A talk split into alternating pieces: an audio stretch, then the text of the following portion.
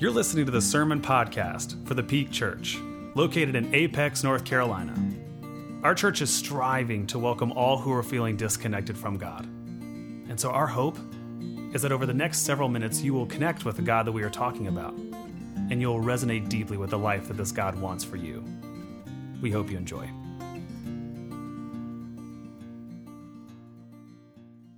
The scripture passage for today is from the book of Revelation, chapter 21, verses 1 through 6. Then I saw a new heaven and a new earth, for the former heaven and the former earth had passed away, and the sea was no more. I saw the holy city, New Jerusalem, coming down out of heaven from God, made ready as a bride beautifully dressed for her husband. I heard a loud voice from the throne say, "Look, God's dwelling is here with humankind. He will dwell with them, and they will be his peoples.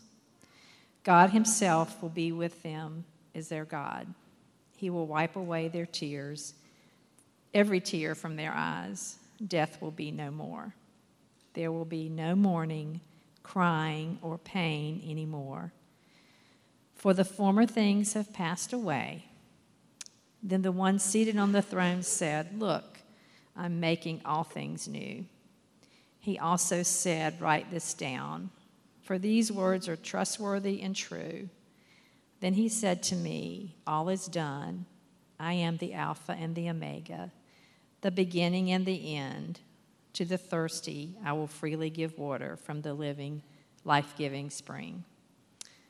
This is the word of God for us, the people of God. Thanks be to God.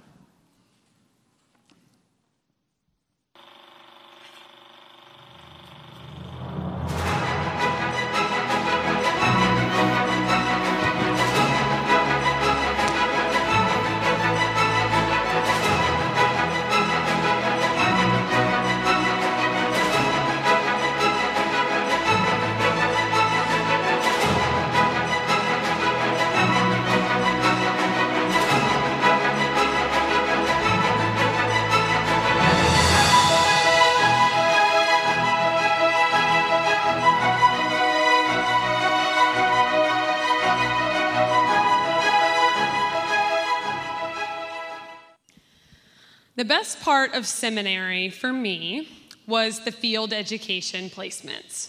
These were opportunities for us as pastors-to-be to get to do the actual work, put some of the things we were learning in our classrooms into practice in different ministry contexts. So I served in a local church, much like this one, but I confess my very favorite placement I had was at Camp Donley. I got to spend 2 summers hanging out with middle and high schoolers, helping them plan and lead worship, helping them dig into scripture, and answering all their hardest and biggest questions. And that was my real favorite part. Multiple times per week, I would get called to camper groups to answer the questions that the counselors felt like they couldn't answer. For what it's worth, I also felt like I couldn't answer them, but I had divinity attached to my name, so I had to try. And almost without fail, somebody would ask about heaven and hell, like every single time. And there was definitely curiosity there, right? They just wanted to know more about heaven and hell. It's kind of our final destination question of Christianity. But the thing that made me feel unsettled about it was that you could tell there was also fear in the question. Am I going to get to go to heaven? Is that mistake that I made or that thing I didn't do or that bad thought that I had going to be the thing that prevents me from being in heaven forever? And it made me really sad that these young people were feeling fear thinking about the afterlife, because that's really not the picture that we get in Scripture. The picture that we get is one of awe and wonder, compassion and joy. But I also know that this picture comes from the book of Revelation, which is probably making some of you nervous right now. So let's set the scene a little bit. Not only does this passage come from the very last book of the Bible, but it comes from the very end of that book. Chapter 21 is the second to last chapter of the whole Bible, okay? So this is a pretty important message that the authors of Scripture want us to take away. The first 20 chapters of Revelation are full of fantastic imagery of beasts and battles and this victorious lamb who is somehow also slain that points us to Jesus' self-giving sacrifice. The book of Revelation is this totally different genre of literature. It's an apocalypse, right? We get a picture of this in Daniel, and we also get it some in the Gospels. If you remember Pastor Kyle's sermon from 2 weeks ago, pop quiz. Apocalypse is not a prediction of the future. It's a vision of the future. Okay? So what John, the author of Revelation, is doing for us is trying to tell us the truth of this encounter that he had with God, not trying to tell us this is exactly how it's going to go. So if you brought out your calculator when I said Revelation, I'm sorry to say this is not one of those sermons, okay? I can't tell you when the end is coming. But I do want to talk a little bit about what goodness we will find when we get there. Actually, AV team, I know I told you we had no slides, but why don't you just put the text back up for us? Let's read this again. This is from John's vision of the end. Then I saw a new heaven and a new earth. For the former heaven and the former earth had passed away, and the sea was no more. I saw the holy city, New Jerusalem, coming down out of heaven from God, made ready as a bride beautifully dressed for her husband. I heard a loud voice from the throne say, "Look, God's dwelling is here with humankind. God will dwell with them, and they will be God's peoples. God will be with the people as their God. And God will wipe every tear from their eyes. Death will be no more. There will be no mourning, crying, or pain anymore, for the former things have passed away." Then the one seated on the throne said, "Look, I am making all things new." And he also said, "Write this down, for these words are trustworthy and true." Then he said to me, "All is done. I am the Alpha and the Omega, the beginning and the end. To the thirsty, I will freely give water from the life-giving spring." So I've already mentioned a little bit of what is going on in this text, but I just want us to think about who is writing this. He identifies himself as John in chapter 1 of Revelation, John of Patmos. We don't know much else about him, but we do know a little bit about Patmos, okay? This was the island, this barren, secluded area where the Roman Empire would send political dissidents. Anybody who opposed them would send them off to this exile place so that they wouldn't keep stirring up trouble.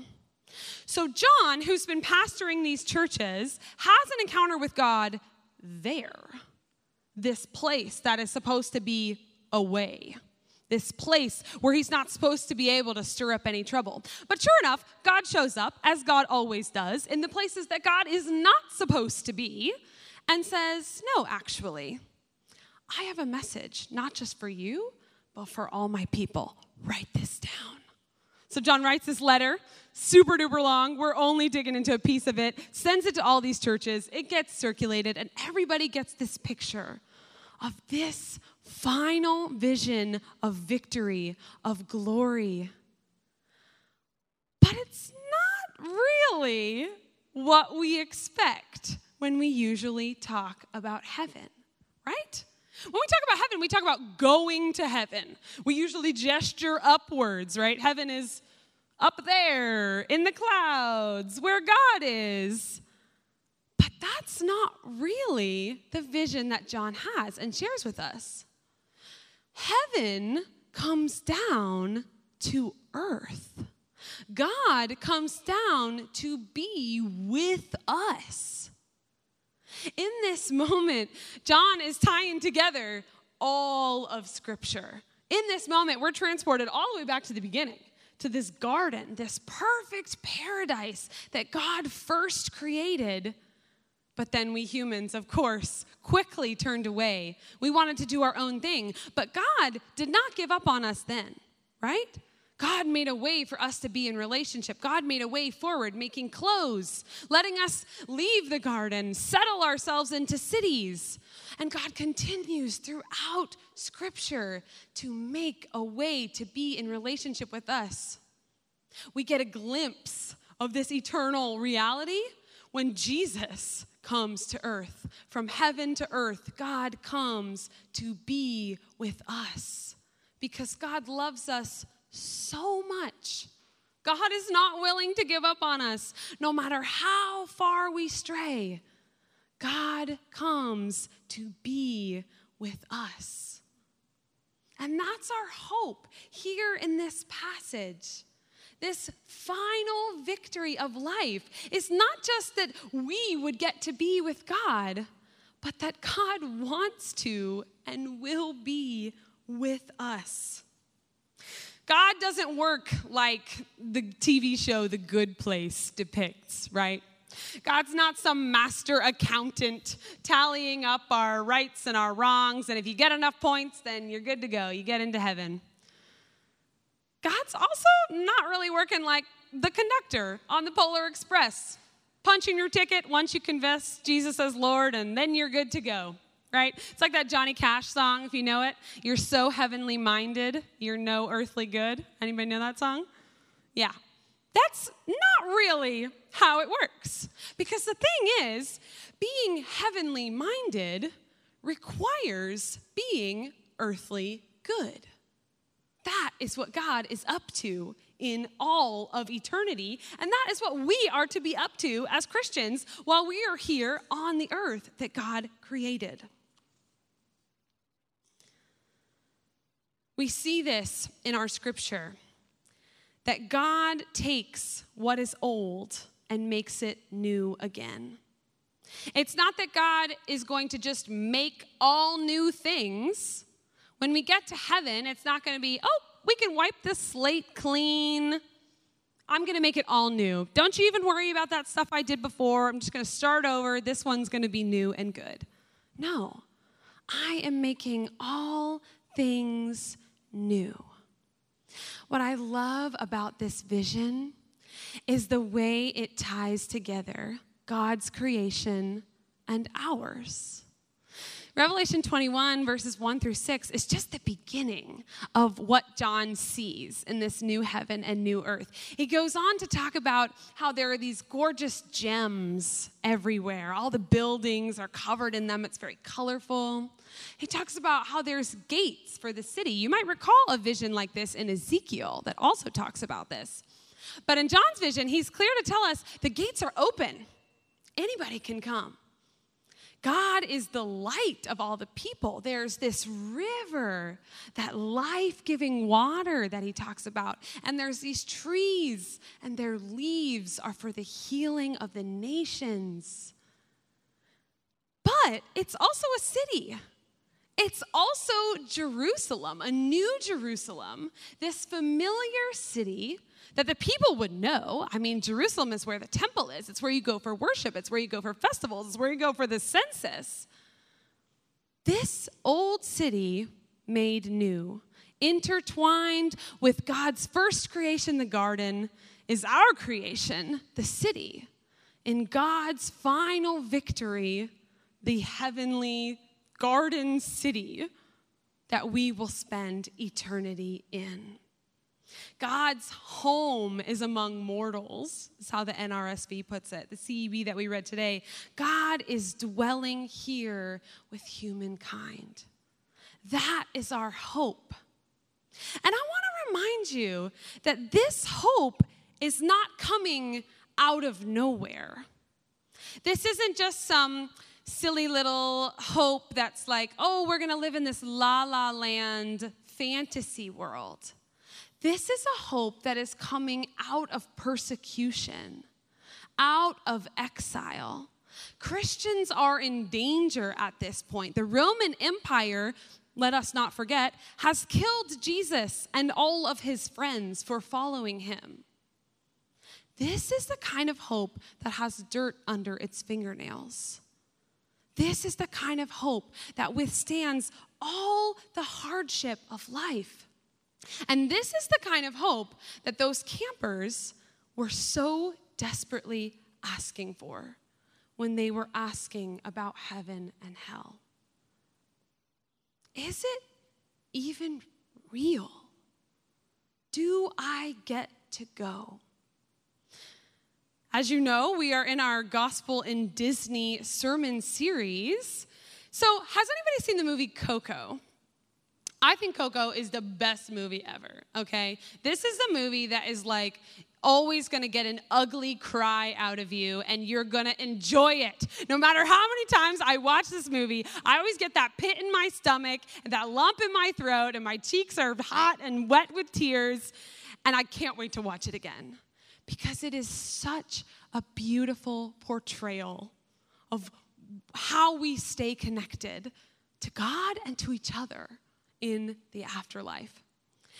But as much as I love the end of the movie, that's what always makes me cry, when I was re-watching it this week, preparing for this sermon, a moment from the beginning is actually what stuck out to me. If you don't know this movie, Miguel is the youngest son of the Rivera family, and they're all shoemakers, but he wants to pursue music.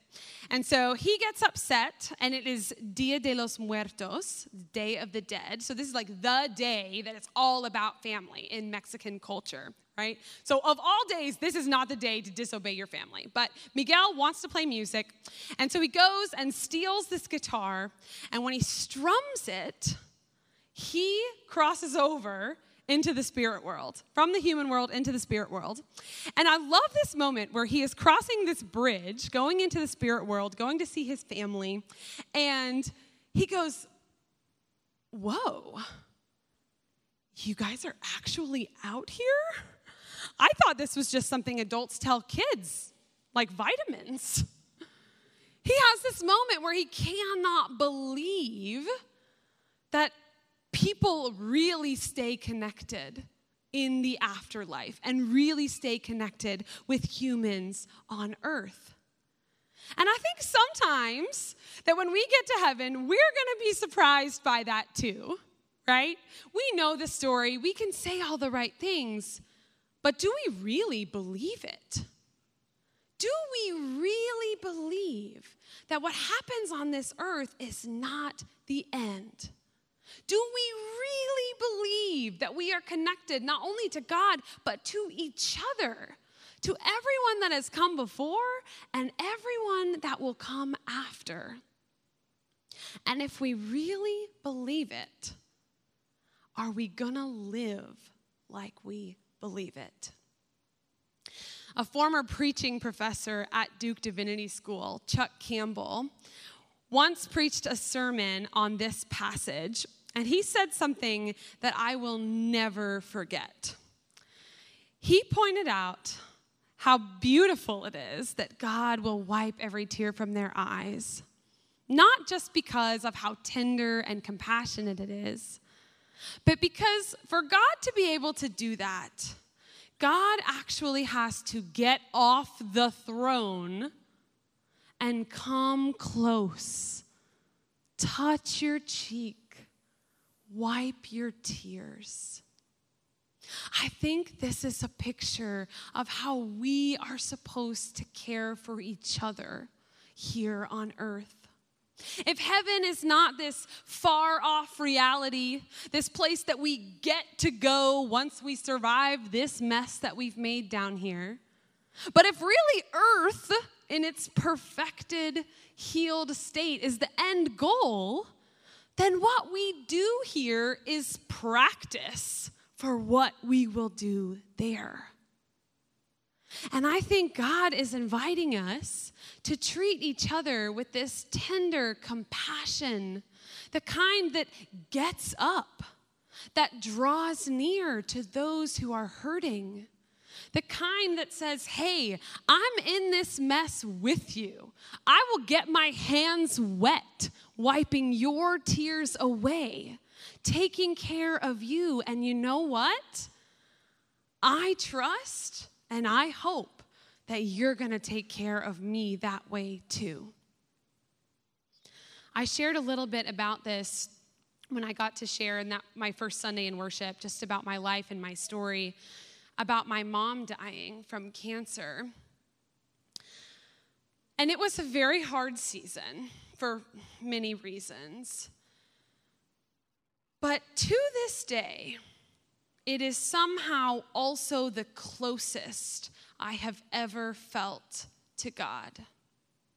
In those times of hardship, when I needed someone to come and wipe my tears, those were the moments that I was actually most sure that God loved me and that God was with me and that God was healing and redeeming even that moment.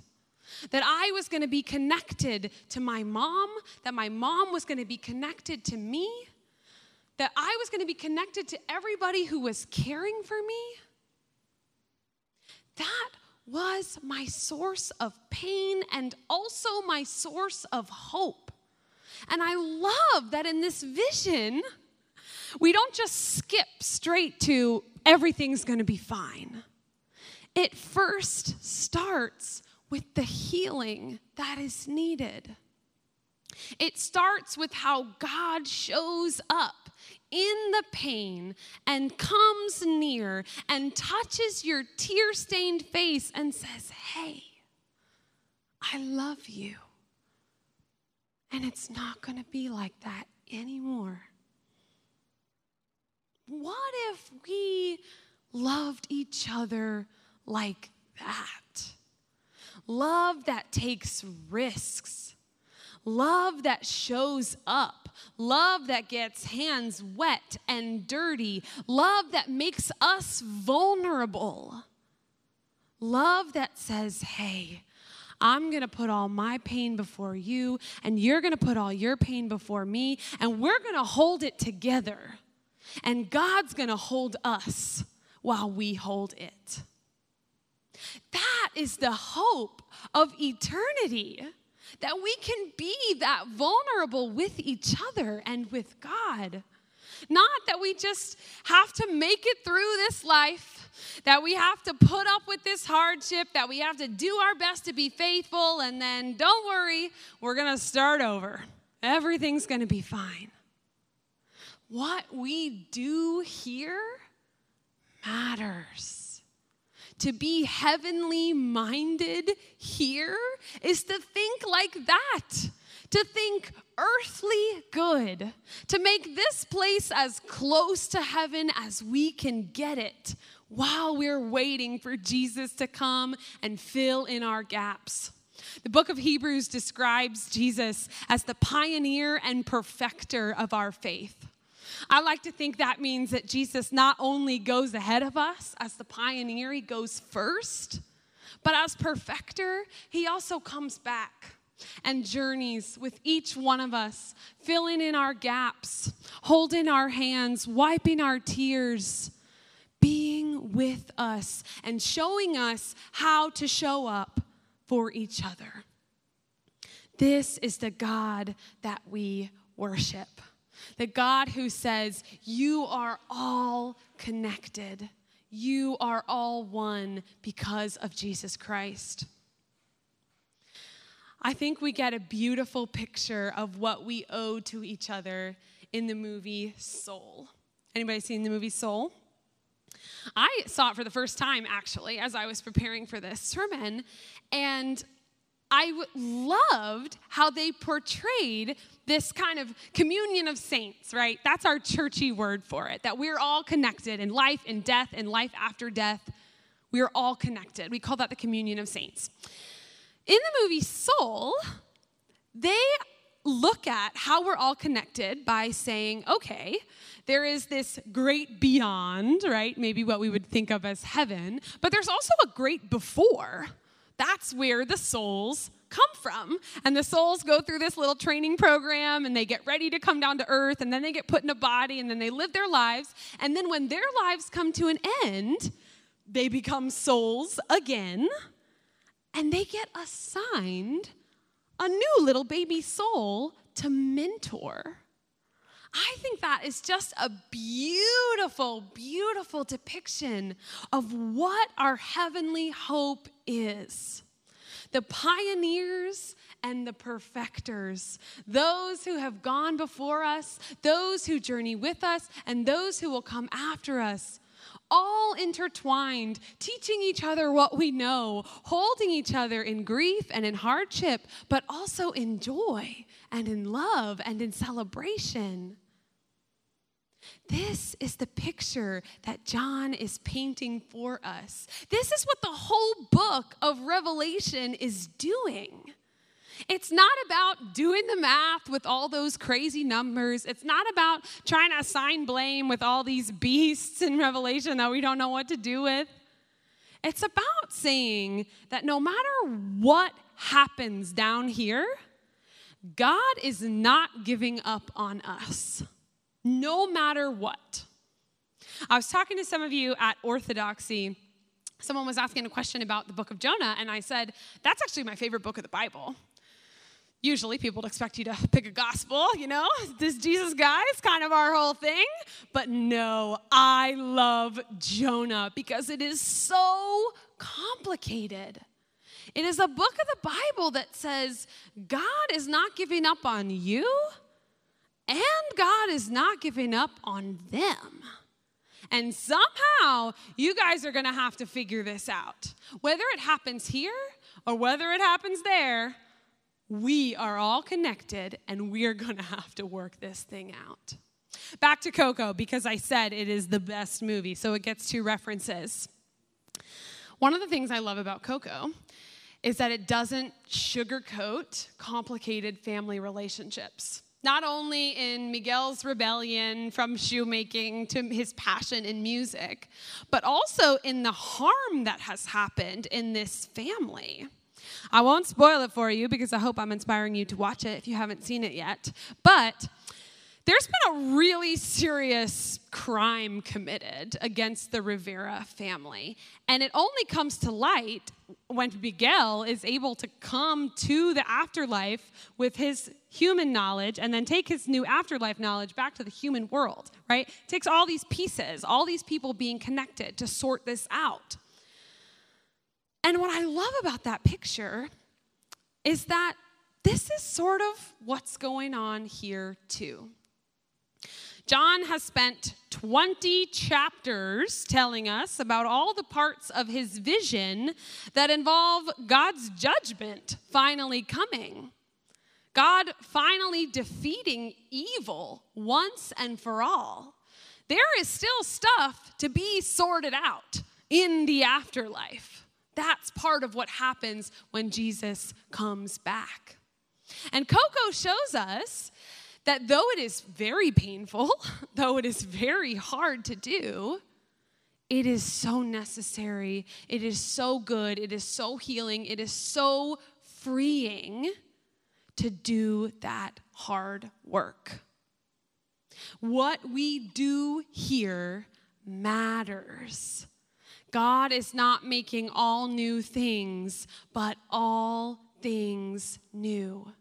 Those relationships that feel too broken to ever be fixed. That political party that you think will never get it together.